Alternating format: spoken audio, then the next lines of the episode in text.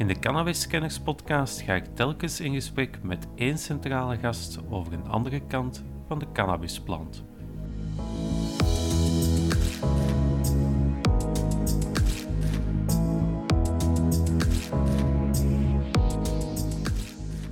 Op een gegeven moment dat een gynaecoloog uh, die zei van ja, als die codeïne niet genoeg is, hier is morfine. Als je smoort of als je cannabis uh, consumeert, um, probeer erover te praten gelijk dat je over een pintje zou praten. Als we het kunnen normaliseren op dat vlak, de media en de politiek gaan volgen. Want de media en de politiek, dat zijn wij.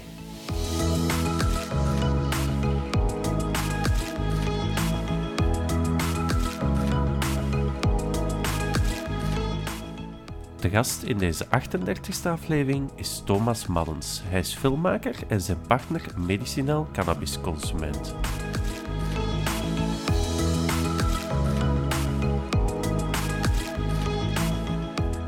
Politiek, de media. Overal horen we dissonante stemmen over het gebruik van cannabis. Tijd om de plant onder een ander licht te houden. Welkom bij Cannabiskenners. Goedemiddag, Thomas Mallens. Uh, bedankt dat je tijd wil vrijmaken voor het interview. Misschien kan je starten met jezelf eerst voor te stellen, want veel mensen gaan je niet kennen, denk ik. nee, ik ben, uh, ja, ik ben uh, Thomas Maddes, ik ben um, filmmaker en activist. Mm -hmm. uh, en ik werk eigenlijk vooral rond thema's als de klimaatcrisis, genocide en reproductieve rechten. En cannabis. en nu ook hopelijk een beetje cannabis daarbij. Een, be een beetje cannabis. ik ben, ja, ik, ik ken er, ik, ik, ik ben zelf gebruiker van cannabis, dagelijks gebruiker van cannabis. Um, en ik heb ook een partner die uh, chronische ziekten heeft, waardoor de cannabis eigenlijk iets uh, heel belangrijk is in, in, in ons leven uh, en in ons pad. Dus het is iets dat mij interesseert, iets dat ik heel veel ben tegengekomen in mijn werk. -hmm. En dat ik ook gewoon heel graag over praat en heel geboeid door ben. Dus. Oké. We hebben al een kapstok om veel dingen aan te hangen. Jij, jij bent dus een recreatieve gebruiker en je partner gebruikt het om medicinale redenen. Klopt. Ja. Laten we misschien op je partner eerst ingaan, hè, het medicinale aspect. Ja. Um, om welke reden gebruikt ze specifiek cannabis? Uh, gaat het om pijnverlichting, slapen? Waar, waar...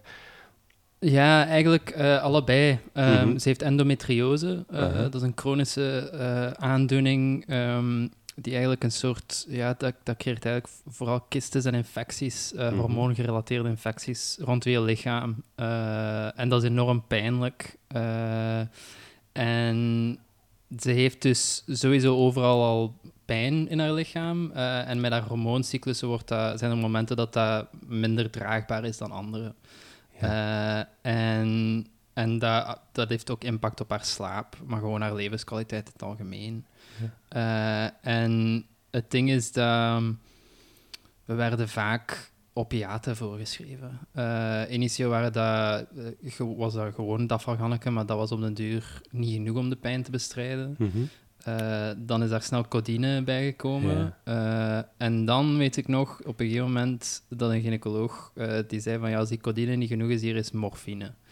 Uh, en dan hadden wij ook zoiets van: ja, nee, dat is niet.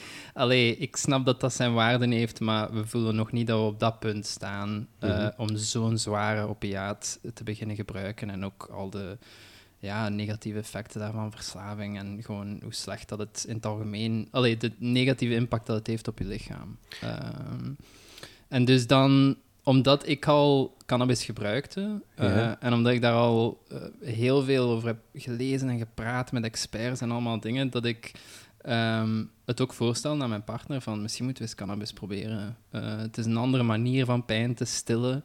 Ja. Um, en er zijn zoveel verschillende soorten die we kunnen proberen. Ik wist bijvoorbeeld direct al van, ja, we gaan zo een beetje indica-route opgaan. Mm -hmm. We gaan wel dingen zoeken die meer ja, die echt wel zo die sleepy, couchlocky... Ja, ja de ontspannende uh, De ontspannende, ja, voilà. Um, en we hebben dan een paar soortjes gevonden die voor haar echt uh, ongelooflijk waren. Um, dat was een, een, een revelation eigenlijk van uh, haar levenskwaliteit die terugkwam. Ook met de hele hevige pijnen. En dat zijn uh, studies die nu lopen. Ook vrouwen die nog feller endometriose hebben dan, dan, dan mijn partner. Ehm, in combinatie met eh, bijvoorbeeld codeïne, eh, verlengt het de werking van codeïne. Eh, dus je moet ook minder codeïne pakken. Dus nu hebben we zo eigenlijk een beetje een ding met Ellen van als haar pijn echt extreem is, dan zal ze codeïne en cannabis combineren. Ja. En voor wat dat zij noemt de kleine alledaagse pijntjes, gewoon cannabis. Gewoon cannabis. Oké. Ehm, ja, als we kijken naar de wetgeving in België, als het gaat over het medicinale aspect, is enkel, ehm, goh, ehm, goh, hoe heet het nu weer? Die een- neusspray. ja, de neusspray. eh, eh, de. Satifex. eh, Ja. De Satifex is toegestaan enkel voor MS-patiënten. Ja. En als laatste, ja, het middel zou ik het willen noemen.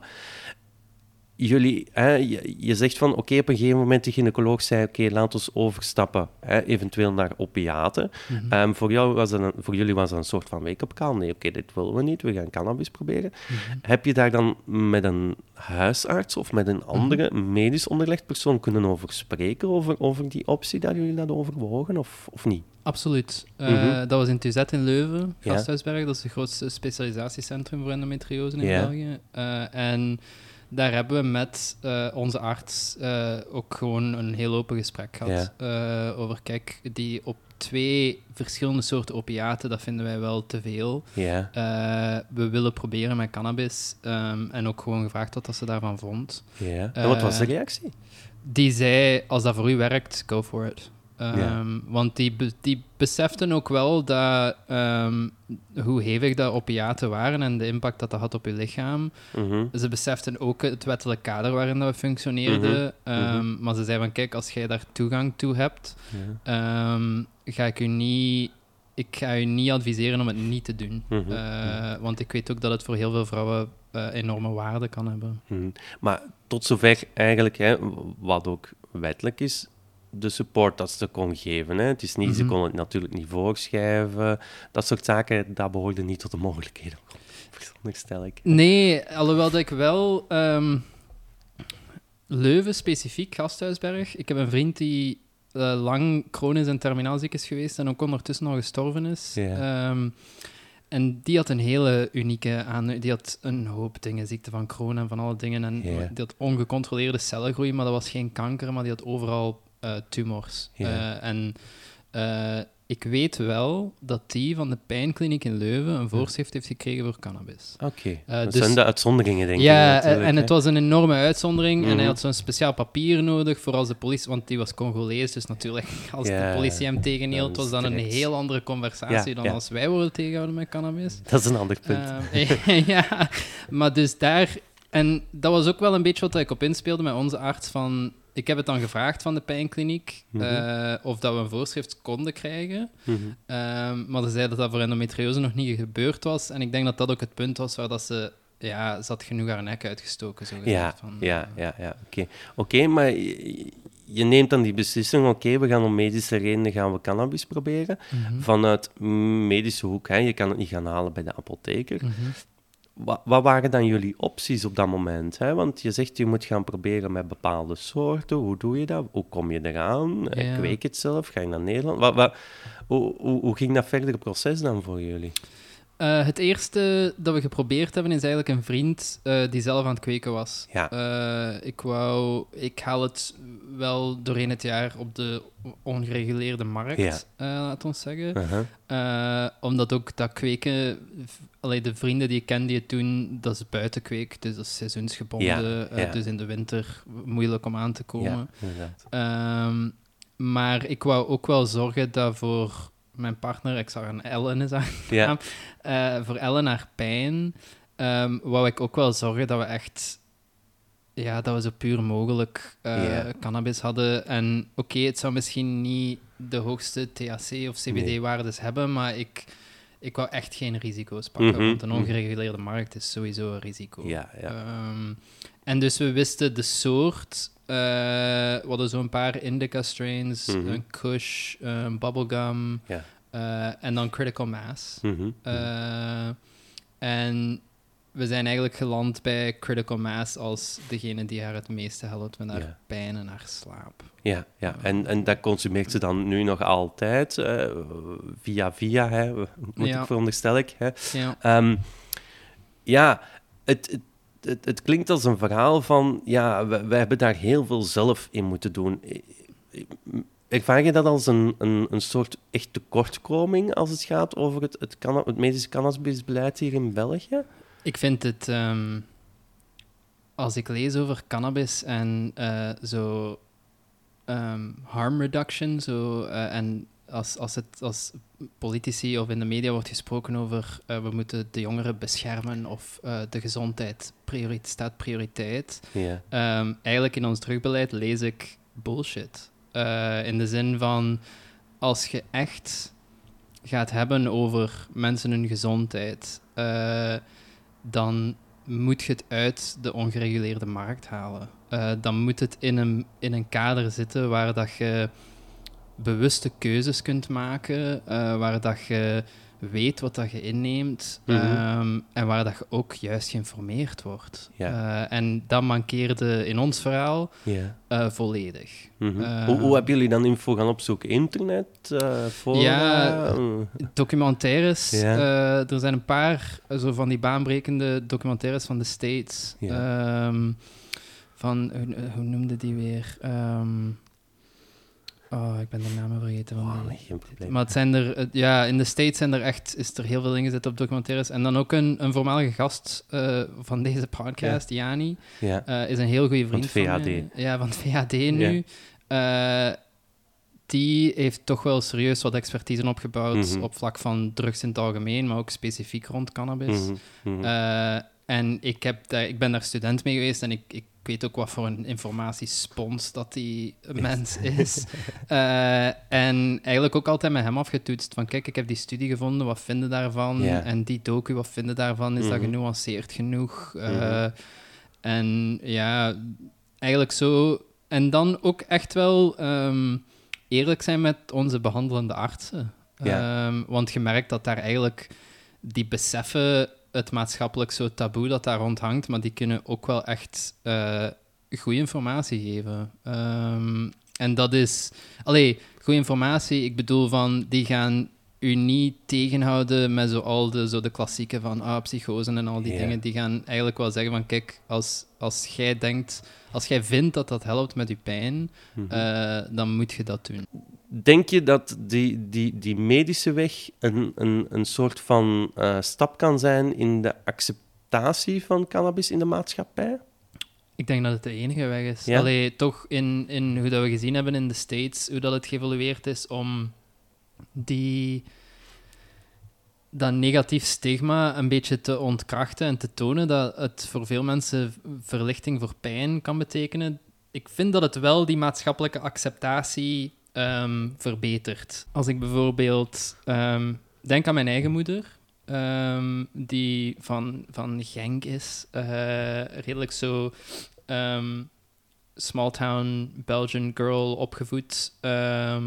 en ook die waarden en normen die er echt wel in zitten van wiet, dat zijn drugs, en yeah. dat zijn slechte dingen. En, yeah.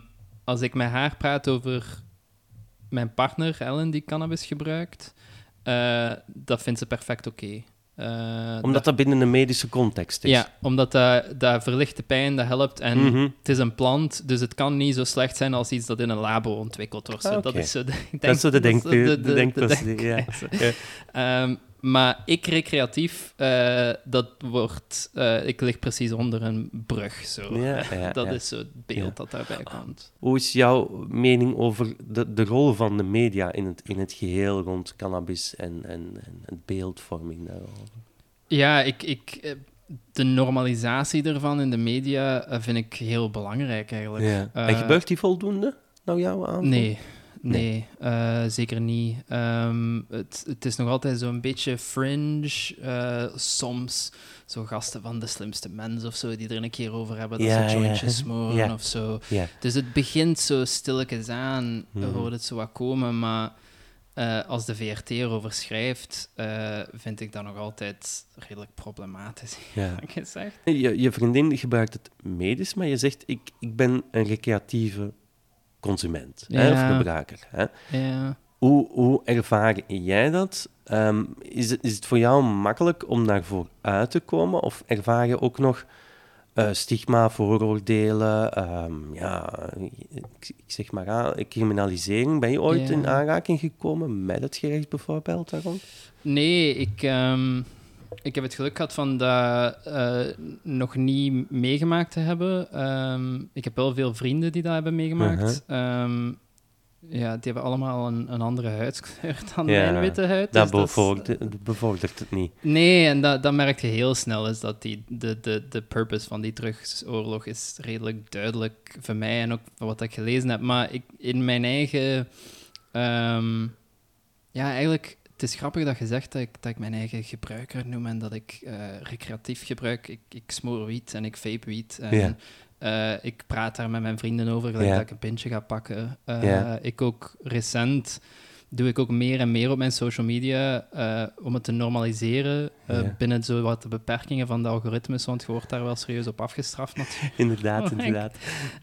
Um, maar ik, ik probeer zelf ook in, in, in mijn omgeving um, er open over te zijn. Mm -hmm. ik heb ook een artikel geschreven in het magazine Are We Europe um, een soort brief aan mijn dochter over wat dat ik denk, hoe dat ik denk dat we in ons huishouden naar zo substanties kijken, intoxicerende ja. substanties. Ja. Um, en cannabis is daar een heel groot deel van. Um, ik probeer die dubbele standaard zoveel mogelijk te ontkrachten. Dat vind ik heel belangrijk. Je bedoelt de standaard alcohol versus andere drugs. Dat bedoel je met de dubbele standaard. Ja, absoluut. Uh, is dat we voor de een of andere reden kijken we op bepaalde dingen heel fel neer. Uh, op bepaalde middelen. En mhm. andere middelen hebben letterlijk uh, volledige industrieën die zo rondgebouwd zijn, die aanvaard worden als cultuur. Zelfs. Ja, en als gezellig. Uh, en als ja, gezellig en normaal en een feest zonder alcohol, dat is toch geen feest. Ja, Allee, ja, zo.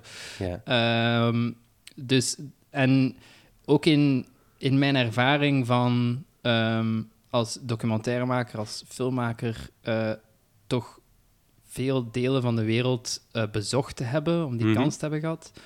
En te zien hoeveel culturen dat cannabis, waar dat, dat gewoon een fundament van de cultuur is. Ah, kan je een voorbeeld um, geven? Ja. Waar je zegt van, oké, okay, daar ben ik van geschrokken dat, dat het zo'n grote rol speelt in? Um, ja, Nepal was een heel duidelijk Dat is een klassieker, hè? Dat is een, ja, dat is echt... En daar... Uh, ik denk dat zij een van de landen zijn die nog het langst hebben volgehouden om bijvoorbeeld hash te verkopen. Ik denk zelfs tot in de jaren zeventig. Ja. Maar dan werd de druk natuurlijk toch te groot vanuit de VN en de VS. Dus, ja. ja. Maar vertel verder. Uh, in ja. die cultuur zie je het heel hard terugkomen. Wel, daar was het heel... Um, het was gewoon ook prevalent. Uh, je ging naar de... de naar Pashpati, in, de, waar dat ze de, de lijken cremeren, zo de heiligste plaats in, in Kathmandu. En het is een ding om daar zo te gaan uh, kijken en dat een beetje te ervaren. En daar komt je zo wat jongeren tegen die je zo'n chillum aanbieden en dan yeah. smoort je mee. En yeah. uh, dat is zo'n heel sociaal gebeuren, maar ook als je dan meer de bergen intrekt in de kleine dorpjes, ook families die gewoon hun medicinale plant uh, yeah. hebben staan. En mm -hmm. zo mhm. noemen ze het ook. Dat is de, that's the medicine plant. Um, dus daar, eh, maar dat is, dat is ook een gekende. Ik denk dat Nepal iemand, iemand, iedereen weet dat dat. Nepal um, is ehm, hash. Ja, dat is hash. Dat is gewoon. Yeah. Um, maar dan ook, um, ik heb heel veel uh, crisisreportages gemaakt in uh, Afrika, in Centraal-Afrika, Oost-Afrika. Um, zo vooral de regio Congo, Tanzania, Kenia, um, mm -hmm. zo het Oost-Congolees, uh, die, die grensgebieden daar, um, wat er al die grondstoffen zijn natuurlijk. Yeah. Uh, maar waaronder dus ook enorm veel cannabis. -hmm. en uh, het wordt daar ook heel veel geconsumeerd. Daar is het vooral minder zo die de medicine plant en mhm. meer -hmm. feesten. Yeah. En dat is ook dat heeft ook met de soort te maken, want dat zijn... Meer de sativa-soortjes, Hele felle sativas. Ja. Uh, dat is gelijk dat je zo drie esp espresso's drinkt. Uh, als je zo twee tracks gespakt. Ja. Je kunt niet verwachten, zo na uh, in, ik weet nog in Congo dat ik een jointje, een puur jointje Ja. rookte. En ik wou dan gaan slapen en ik lag gewoon te staren naar het plafond.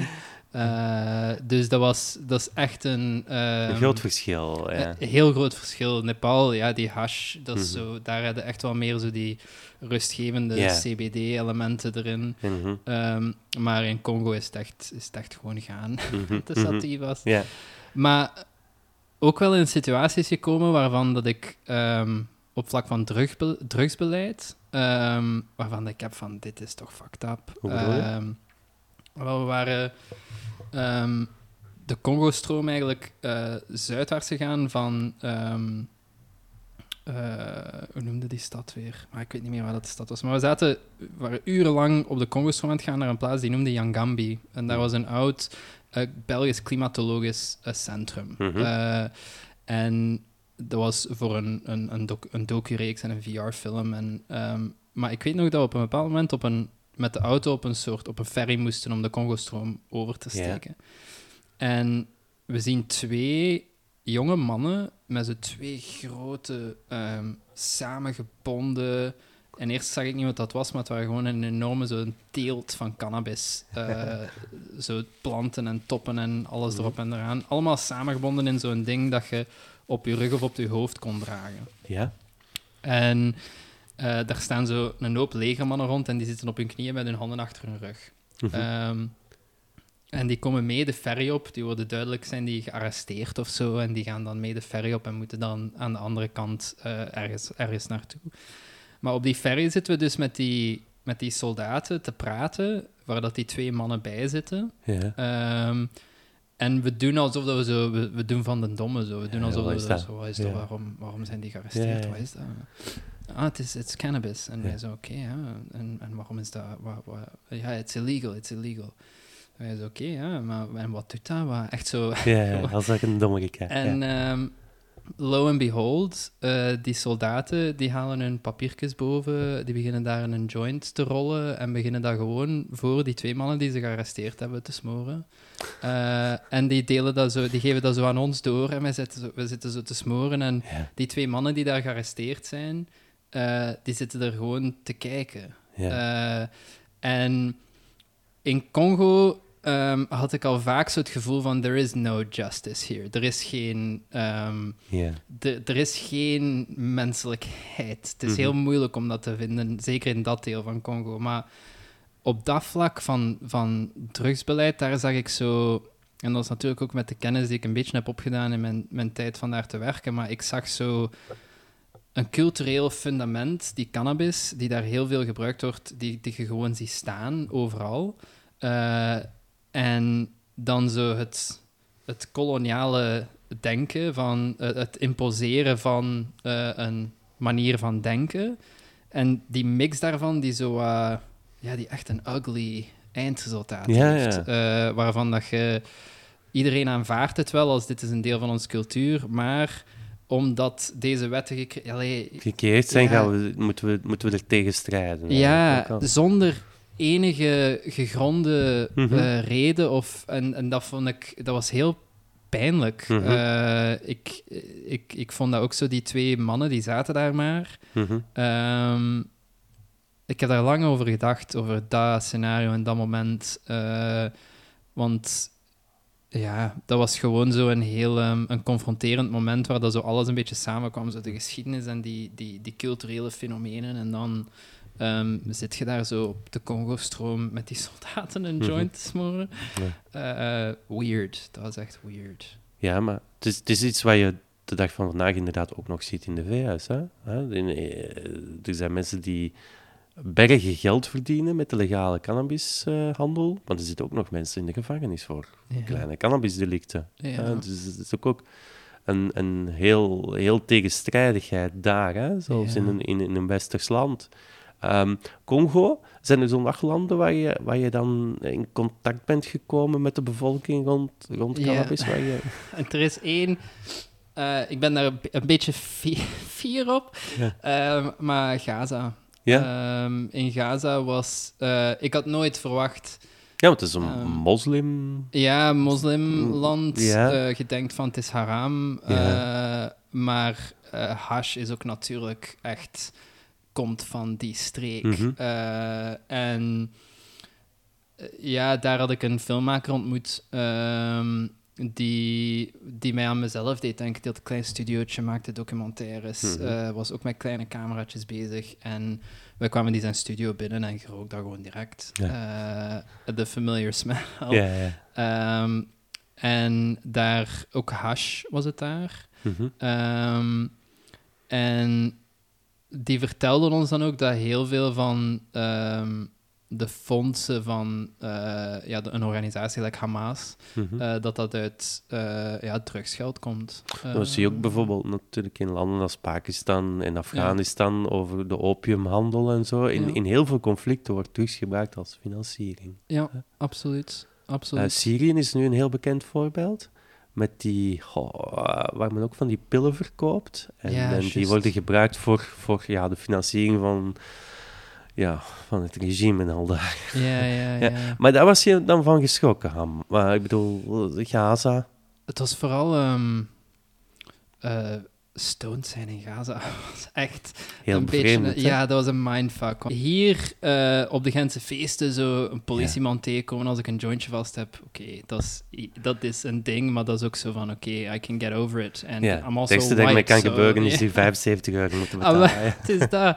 Maar, ehm, maar dat was wel een heel ander niveau plots. Eh, En dan, ja, je beseft dan ook wel van waar zijn we eigenlijk mee bezig eh, om dat soort ding Mhm. eh, zo illegaal te maken voor mensen. Je bent eigenlijk je bent mensen aan het criminaliseren, daar komt het op neer. Eh, Mhm. En dat is gewoon absurd. Mhm. Ehm, terwijl de, het muurken over van Gaza naar Israël toch wel op vlak van cannabis best wel progressief op veel vlakken. Ehm, dus ook een rare, ja, een paar kilometer verder is er dan betere aanvaarding eh, Mhm. en een wettelijk kader dat Mhm. toch iets progressiever is. Dat zijn zo de, de landen waar, waarin dat je echt ook die cannabis in de cultuur hebt teruggezien en, en, en zelf ervaren. Ja, Ja. Afrika in het, in het algemeen. Ja. Want ik heb ook in West-Afrika, in Mali, in Ja. Guinea-Conakry en ehm, in de nasleep na ebola heb ik veel gemerkt dat heel Mhm. veel mensen cannabis aan het gebruiken waren. Eh, in plaats van eh, zelfs alcohol of zo, van die zelfgemaakte alcohol. Ja. Cannabis was daar zo de, de intoxicerende drug. Zo. Eh, ik weet nog, in, in Goma heb ik cannabisplanten gespot net buiten het muurtje van het VN-compound. dus, en dat waren al redelijk grote planten, die Ja. stonden daar al even. Daar was veel passage. Allee, je gaat me niet zeggen dat Dat dat, dat niet weten. geweten Nee, was. Je, je bent in veel landen geweest natuurlijk, hè, maar je bent terug naar België gekomen. Hmm. Ehm, je woont nu in België. Mhm. Ervaar je hier, hè, ehm, hoe, hoe, hoe denk je, want je zegt zelf, er heerst ook nog, nog, wel wat stigma, hè, vooral in de politiek en in de media. Hè. Ja. Hoe- Hoe denk je dat het stigma eh, weggewerkt kan worden? Wat we daarnet zeiden over die medicinale Ja. route, dat is zeker één ding. Mhm. Eh, en dat is ook gewoon, ik vind dat ehm, complete waanzin dat dat nog niet gebeurd is. Eh, Mhm. Dat is een, een medicament dat enorm veel mensen kan helpen. Eh, En wat denk je dat de reden is? Sommige mensen zeggen het heeft te maken met de farmaceutische industrie die het Ja. een beetje tegenhoudt. Ben je ook van die mening? Wel, ik, ik ben er geen expert in. Ik, ik lees er heel veel over en ben er heel in geïnteresseerd. En ik, ik, ja, ik lees wel heel veel over die pushback van Big Pharma om, Mhm. eh, ja, omdat het net zo goed werkt. Ja, Eh, een plant kan je niet patenteren. natuurlijk. Nee, en ook omdat het, het is, wat ik vooral lees, is zo de, hoe ehm, versatile dat het is. Ja. Eh, in hoeveel manieren dat je het kunt gebruiken. Mhm. dat dat, ik snap dat dat intimiderend is voor mensen die met andere pijnmedicatie bezig zijn. Ja. Eh, in een zo kapitalistisch denkenwijze van... eh, ik, maar ik... ehm, in het normaliseren in, in, in de maatschappij Mhm. vind ik ook van... ehm, dat begint nu een beetje zo, mensen, BV's die ervoor uitkomen van ja, ik gebruik al cannabis en dat vind ik belangrijk. Ja. Ehm, ook de manier dat de media over drugs schrijft in het algemeen. Mhm. eh, some get it right. Uh, soms, uh, gelijk, ik denk dan aan bijvoorbeeld iets gelijk nieuws, nieuws, nieuws. Uh, zo die VRT-dingen voor, Ja. voor jongeren. Ja. Daar, dat vind ik echt wel redelijk deftige informatie die daarop staat. Mhm. Ook in hoe dat ze jongeren informeren. Mhm, Um, natuurlijk nog altijd eerlijk zijn over het feit dat het, dat het niet legaal is. mhm. Ehm, maar eh, ook als je het hebt over ehm, ja, criminaliteit in Antwerpen, eh, het feit dat dat ehm, zo drugscriminaliteit genoemd wordt, ehm, dan, dan schiet ik toch altijd een beetje in een kramp. Eh, want ik heb zoiets van, dit is... ehm, Het is gewoon criminaliteit. ja, this is violence eh, van een ongereguleerde markt. Mm. Dit, is niet, dit heeft niks met de substantie te maken. Dit heeft net te maken met eh, hoeveel mensen dat die substantie willen. Eh, dus om daar dan zo, zo dat slecht donker beeld van drugs te blijven... eh, ja, dat vind ik eigenlijk best wel problematisch. Ehm, want dan, bijvoorbeeld, ik, ik maak dan een video over dat we cannabis gebruiken voor mijn partner endometriose. En dan krijg je toch wel een paar comments van, oh, jij bent drugsverslaafde. En ik heb zoiets van, sorry, maar mijn vrouw is chronisch ziek en die zoekt gewoon maar verlichting van haar pijn. Maar ik denk dat er in die maatschappelijke aanvaarding specifiek van cannabis nog iets veel dieper geworteld zit. En ik heb er al een paar keer op, op, op aangemerkt, maar dat is ook... ehm, en dat is die, dat systematisch racisme. Want ik weet gewoon ook uit persoonlijke ervaring... eh, als ik in Leuven bijvoorbeeld als student, eh, als wij buiten zouden gaan en een jointje smoren, hebben we wel een paar keer gehad dat politie is langsgekomen. Ehm, en als dat met mijn broer was, die ook gewoon witte Belg is, eh, dan was dat, ja oké, doe dat weg, Ja. het is genoeg. Eh, Ja, als dat met mijn Congolese vriend was, was dat wel een heel andere ervaring. Dan Als in dat- van paspoort laten zien. dan was dat tegen de muur gaan staan, Ja. fouilleren, Ja, paspoort laten ja, zien, afgeven, er nog wat bij. Eh, dat was een heel, heel andere ervaring. Ja. Eh, en ehm, als ik dat zou combineren met wat ik weet van hoe dat we eigenlijk de drugsoorlog zo wat gecopy-paste hebben van de Amerikanen via VN-verdragen. Ik zeg niet dat in België het drugsbeleid dat dat het primaire doel was, eh, gelijk dat het in de States eh, Mhm, mhm. toch nu wel al bewezen is van dat was echt wel de intentie ervan. Ja. Ehm, maar het is, het, het is moeilijk om ernaast te kijken, vind ik. Ja. Eh, Mhm. en daar, ehm, die, dat is nog het moeilijkere in die maatschappelijke aanvaarding, denk ik. eh, van, omdat het net op dat pijnpuntje raakt. Wat is zo meest gehoorde vooroordeel waar jij mee geconfronteerd wordt? Als, als je erover spreekt, over wat is zo hetgeen, de klassieker dat je terughoort aan mensen... Ehm, ja, die psychose komt Ja. vaak terug. Die komt heel vaak Ja, terug. Eh, ook mensen die zeiden, ja, ik heb een keer een jointje gesmoord en ik ben daar heel slecht van gekomen. Ja, waarschijnlijk en- als ze al tien punten daarvoor gedronken. En Dat is, dat is ook zo de klassieker. Hè? Mensen, Ja, ze ja. drinken dan een hele avond en dan biedt iemand een joint aan en dan Ja, zijn ze zo overmoedig en dan denken ze, oh ja, ik zal het eens proberen. En dan, ja, dan loopt het natuurlijk fout. Hè? ja, ja, en ik heb zoiets van weten welke soort, zat er tabak bij? Ja, Allee, er ja, zijn voilà. zoveel vragen. Zoveel factoren die het kunnen Ja. beïnvloeden. Hè? Ja, Ehm, de toekomst is misschien ook wel interessant om te bekijken. Hè? Hmm. In ons klein Belgiëland, hè, we hebben Nederland 40 jaar al gedoorbeleid, Duitsland, Luxemburg, hè. noem maar een paar landen, Spanje, Malta, Tsjechië. Hmm. Allemaal landen die wat stappen zetten. Hier blijft het een beetje stilstaan. Ja. Ehm, hoe, hoe denk je dat we de politiek kunnen aanmoedigen? Een, een soort van burgerinitiatief, ik zeg maar iets. Wat, wat denk jij dat, dat politici... ehm, ja, het thema meer in ja, de actualiteit kunnen brengen. Want er zijn heel veel partijen die zeggen van... Oh, voor ons is well, legalisering mag wel. Hè? Ik zeg maar iets vooruit, groen. ja, Ja, Open VLD is een beetje ja, een twijfelgevalletje. Ja. dat, eh, ehm, maar er is geen enkel parlementslid Nee, dat een wetsvoorstel indient. nee, Ja, daar begint het mee. ja. En hoe komt dat, denk je? Ze hebben er schrik van. Eh, ik heb dat gemerkt ook bij, eh, toen ik effectief bij Groen werkte. Ik ben geen lid van die partij, maar ik heb er wel een paar jaar gewerkt. Eh, en vooral in mijn rond klimaat en dat op het politieke agenda proberen krijgen. En, en ik weet nog dat ik toen conversaties had over ons drugsbeleid. En ik viel eigenlijk achterover van hoe weinig kennis dat er op dat moment was. Over binnen de materie? Zo, ja, binnen zo de partij. Ja, ja. Waarvan dat je als je hier een student in Leuven praat van welke partij staat voor legalisering. Ja. Ik denk dat groen nog altijd gezien wordt als dat is de wietpartij. Ja, ja. Eh, en eh, er werd gewoon niet over gesproken. En ook heel van een communicatieperspectief. Ik weet Mhm. nog, ik heb toen met de woordvoerder en de communicatiedirecteur gepraat er, erover. En die zei ook van, ja, wij komen daar niet aan, want dan verliezen we kiezers. Eh, en ik zei van dat ik het daar, ik denk, ik was het daar niet mee eens. Eh, want ik denk dat dat, dat eigenlijk net ehm, hetgeen is dat, dat je de politiek er meer over kunt laten praten, is als je het normaliseert in de volksmond een beetje, Mhm. als je er iets van maakt, als je die dubbele standaard met alcohol een beetje kunt ontkrachten en het gezien wordt als het zit een beetje op hetzelfde niveau, Mhm. Ehm, dan denk ik dat politici daar ehm, de waarde van in gaan zien, van eh, hoeveel kiezers dat ze daar eigenlijk mee aanspreken. Eh, ik denk dat, en vooral dan ook, eh, opnieuw eigenlijk ook beginnend van het medicinale. Ik denk dat dat cruciaal is om ehm, politici te tonen van, kijk, het drugsbeleid op dit moment, het is niet dat het eh, het beleid werkt gewoon niet. Eh, de doelen van het beleid zijn zogezegd om eh, gebruik te verminderen. Ja. Doet het niet. Nee, nee, nee. People are prohibition doesn't work. People are gonna do drugs. Dat is altijd een ding.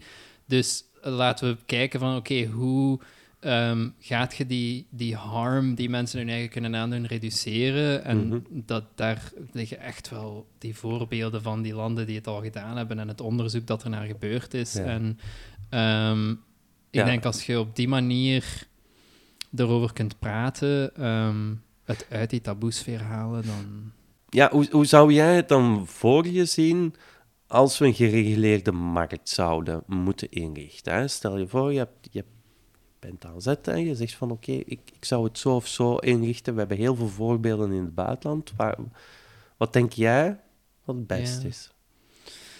Vanuit het standpunt als consument, hè? Ja, ja ik, ehm, ik heb daar, we hadden het er voor de opname ook Ja. al even over, dat ik, ehm, ik zit met een conflict in mijn hoofd op dat vlak. In de zin van, ehm, om het zo snel en efficiënt mogelijk te doen, eh, denk ik dat ik wel aan een, een markt denk.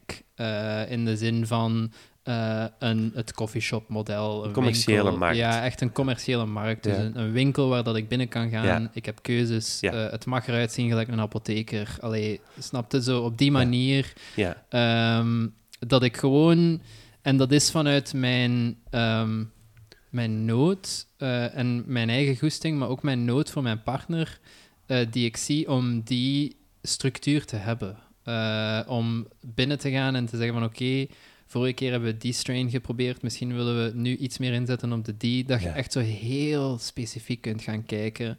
Ehm, ook naar- duidelijke informatieverstrekking dan vooral. duidelijke informatie en ook soorten. Gelijk, Mhm. eh, soms willen we echt ja, de plant, eh, de toppen. Soms, ehm, we hebben ook al in Amerika met zo van die pennetjes, die ook Ah, ja, voor ja, bepaalde dingen... ja. die waxpennen, die Mhm. ook wel heel gemakkelijk zijn in bepaalde scenario's. Ehm, en ook ja, de edibles. Maar, maar het conflict in mijn hoofd is eigenlijk dat... voor- ik denk dan aan eh, snelle implementatie van die wet. Eh, omdat ik het ook zo snel mogelijk wil zien gebeuren, omdat ik niet graag mijn partner in pijn zie en omdat ik gefrustreerd ben dat ik op een ongere- on- ongereguleerde markt moet gaan zoeken, terwijl dat mijn vrienden pintjes gaan pakken op café. ja. Eh, dat vind ik absurd. Mhm. Maar ehm, ik ben ook ehm, in mijn ander werk rond eh, klimaat en, en reproductieve rechten en genocide ook ehm, best wel kritisch van ons, eh, econo- onze economische structuren Mhm, en onze mhm. kapitalistische systeem, systemen. Ja. Eh, dus ik, als ik hoor over de, de, de verhalen die mensen vertellen over die cannabis social clubs, Mhm. En mensen die het gebruiken voor pijn en pain management en zo, zie ik daar ook wel heel veel waarde in. Eh, ik heb die- natuurlijk hier in België ehm, die verhalen die zo'n beetje ja, fout zijn gelopen met de social clubs hier. Kijk de plant. Ehm, ja. Uh, waar dat ik toen ook wel, uh, toen wij zijn beginnen kijken voor mijn partner, uh, heb ik daar wel ook naar gekeken. Mhm. maar toen was dat al een, die hele rechtszaak daar. Ja, toen ja, ja, toen was echt. het al redelijk fout aan het lopen. Ja, ja. Um, maar dat is om, omdat ik ook wel geloof in dat soort idee van, van het collectieve. Um, Mhm. En ik denk, als je het hebt over de politiek bijvoorbeeld, is dat collectieve is ook belangrijk. is de een soort. Um, de, als je de burgers meer betrekt, uh, dan, dan, gaat, dan gaan die wetten automatisch zo dichter bij de burgers Ja. voelen. Um, en ik denk dan aan zo van die dingen, die burgerpanels, um, die David van Rijbroek in zijn boek, waar dat hij over schrijft. Ik denk, als je zo een zou organiseren rond Drugsbeleid. drugsbeleid uh, dat je best wel snel aan dingen zou komen waarvan de de politiekers dan naar kijken en zeggen: Ah, mensen zijn hier wel aan geïnteresseerd. Ja, denk je dat politici weinig voeling hebben met de bevolking rond dat thema? Ja, Ja? Absoluut. Uh, ik denk dat die. En ik denk dat dat ook een beetje te maken heeft. Pas op, ik ken ook politici die smoren. ik ga Die geen namen zeker noemen, bestaan. Die er zijn er bestaan. genoeg, zeker. Ja, En snuiven zijn er ook ja, ja genoeg. tuurlijk. tuurlijk. Uh, maar um, ik denk dat uh, it's like a, it's a catch-22. Ja. Uh, het is een, om voor een, een, poli een politicus om uh, het te normaliseren, zou bijna... Politiek ja. zelfmoord zijn. Ja, dan zeiden ze bijna aan het zeggen van... Je bent u echt een stempel aan het geven Ja. over iets dat illegaal is. Mhm. Uh, dus dat is zo, je zit bijna vast. Uh, Mhm. En daarom dat het echt aan de burgers moet zijn. Ik had, je hebt het waarschijnlijk gezien, zo een, een TED-talk uh, van een paar jaar geleden. Mhm. Ik ben de man zijn naam vergeten, maar, um, maar de TED-talk is wel redelijk gekend. Een, een, man die het heeft over twee keer uit de kast komen in zijn leven. Ja. Eén keer als homo-man uh, en de tweede keer als cannabisgebruiker. Ja. Uh, en dat hij die twee eigenlijk als redelijk uh, gelijk zag uh, van wat dat het met zijn omgeving deed en hoe dat zijn omgeving naar hem keek. Mhm. En ik vond dat een heel interessant om over na te denken. Um, en ik, ik denk dat we meer van die mensen nodig hebben. Het is een thema dat ik in, in de podcast heel weinig aanraak, omdat ik heel veel met experten praat Mhm. en eigenlijk weinig consumenten nog maar aan het woord heb gelaten. Omdat ik ook wel merk dat het moeilijk is om consumenten voor de micro te krijgen. Ja. Uh, heel veel mensen hebben er nog een bepaald stigma over, dus ik ben heel blij dat ik jou voor de micro heb. Misschien ja. moedigt het andere mensen aan om het ook te doen. De enige die ik echt voor de micro heb gekregen is Karel Michiels. Hè, omdat Mhm. hij er ook boeken over heeft geschreven, is er heel eerlijk over. Mhm. Um, als, als, als cannabisconsument, wat, wat is voor jou uh, de beste manier om het te consumeren? Waar voel jij je het beste bij? Ja, ik heb, uh, ik heb lang, eigenlijk de eerste zo jaren dat ik cannabis gebruikte, uh. heb ik vooral edibles uh, gebruikt. dat is denk ik een minderheid. Dat is zeker een minderheid.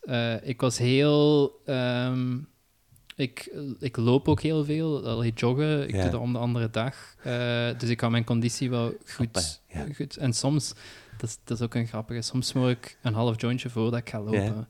Uh, en veel mensen zeggen van, oh, hoe kan dat, hoe kun jij smoren en lopen? Maar ik vind dat eigenlijk een zaligheid om te doen. En er is ook bewijs rond die, de cannaboïde, cannabinoïde systemen om zo de, dat dat de runner's high zou kunnen in gang zetten. Ah, zo. Dus er zijn zo wat fringe onderzoeken die daarna gebeuren, die ik wel interessant vind. Maar, um, maar dus vroeger een hele tijd uh, edibles gedaan. Mhm. Uh, en eigenlijk, dat was iets dat mijn, mijn broer mij ooit... Want mijn broer wou zo graag dat ik zo mee uh, stoned werd met hem. Maar ik wou niet, niet roken. En hij zei van, oké, maar we kunnen dat zo...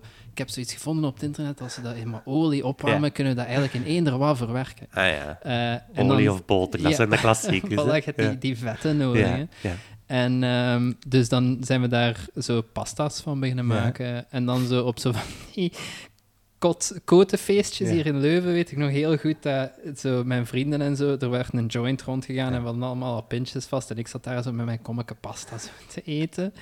Eh, en dat werd dan ook gekend als, ja, Thomas die is zijn, zijn, zijn cannabis aan het consumeren. Ja. Zijn pastaatje. Ja. Maar dan uiteindelijk, eh, dat was gewoon niet echt praktisch. Mhm. Eh, Ook omdat het effect later op komt misschien, hè? Dat was het ook. Uh, de praktische was één ding, mm. had altijd zo'n keuken nodig. Ja, ja, ja, uh, maar ook inderdaad zo de dosering en, en de, de time frame varieerde mm -hmm. zoveel. Uh, ook wat ik gegeten had daarvoor had er heel veel impact op. hoe lang dat het zou functioneren, soms uren, soms ja, 45 minuten en dan was het gedaan. Alleen dat was heel moeilijk om te weten wat dat je innam.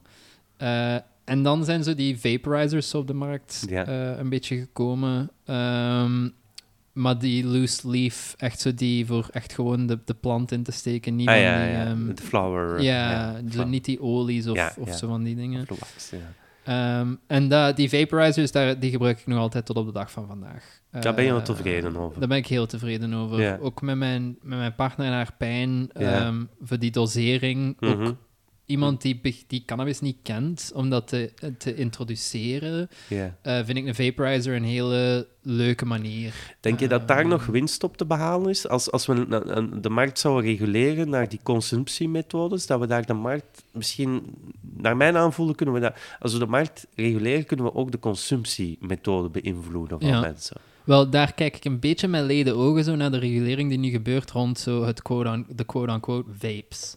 Uh, want ik denk dat de vaporizers van cannabis zo in één, zo in hetzelfde bekeken worden. Terwijl als de nicotine vapes ja, bedoel je? als zo die wegwerp. Ja, ja, Ik zie in ook de wetsvoorstellen die daar rond gebeuren, uh, dat vaporizers zoals één ding worden gezien. Ja. Uh, dat vind ik wel problematisch. Als, je, als we over de toekomst van cannabis denken. Ja. Uh, want ik vind vaporizers, dat is net een, een, veel, een goed alternatief. Als je het hebt over die loose leaf vaporizers. Ja. Um, dus ik vind dat daar wel een soort... Um, daar moet een verschil een in Een onderscheid in worden gemaakt. Absoluut. De toekomst van cannabis in België ja, het is de, ik denk op politiek vlak dat er niet zoveel gaat verschuiven, maar ik denk dat we als burgers ook wel onze kracht soms onderschatten op dat vlak. Ja, ja. Een soort van een burgerinitiatief. Hè? ja, ik denk het. En zo, um, wat aan mij vaak opvalt in mijn eigen traject, zo, als ik over mijn cannabisgebruik praat, uh, is dat mensen zo.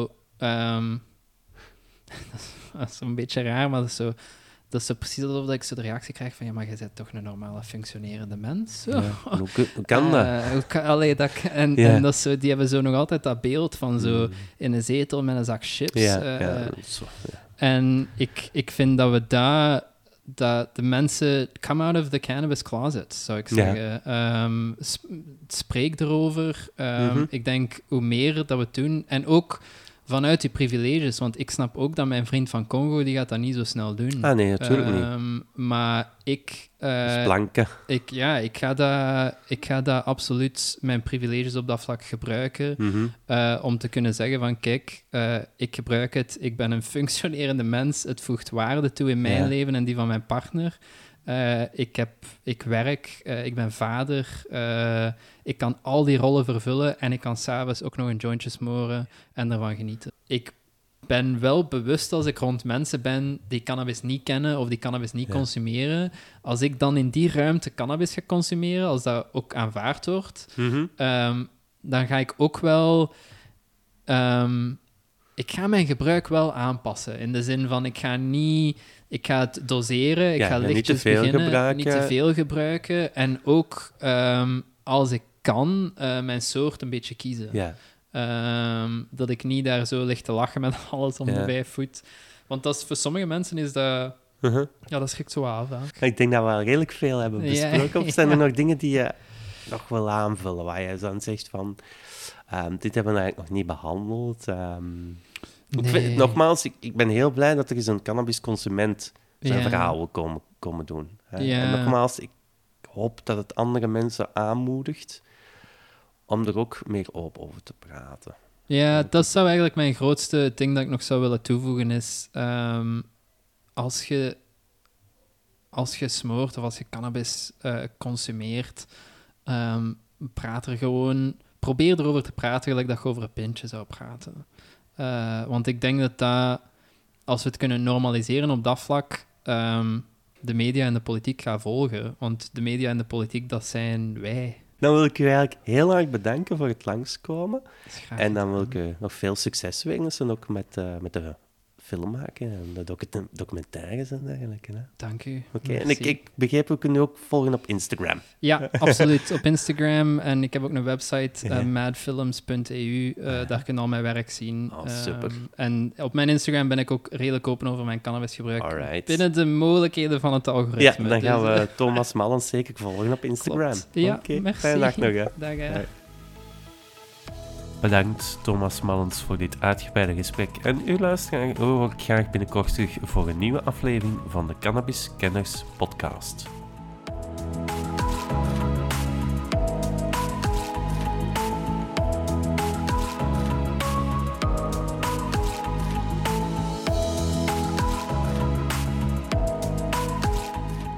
Meer podcasts ga naar www.cannabiskenners.be of voeg Cannabiscanners toe in je favoriete podcast-app. Heb je een vraag of wil je graag iets delen?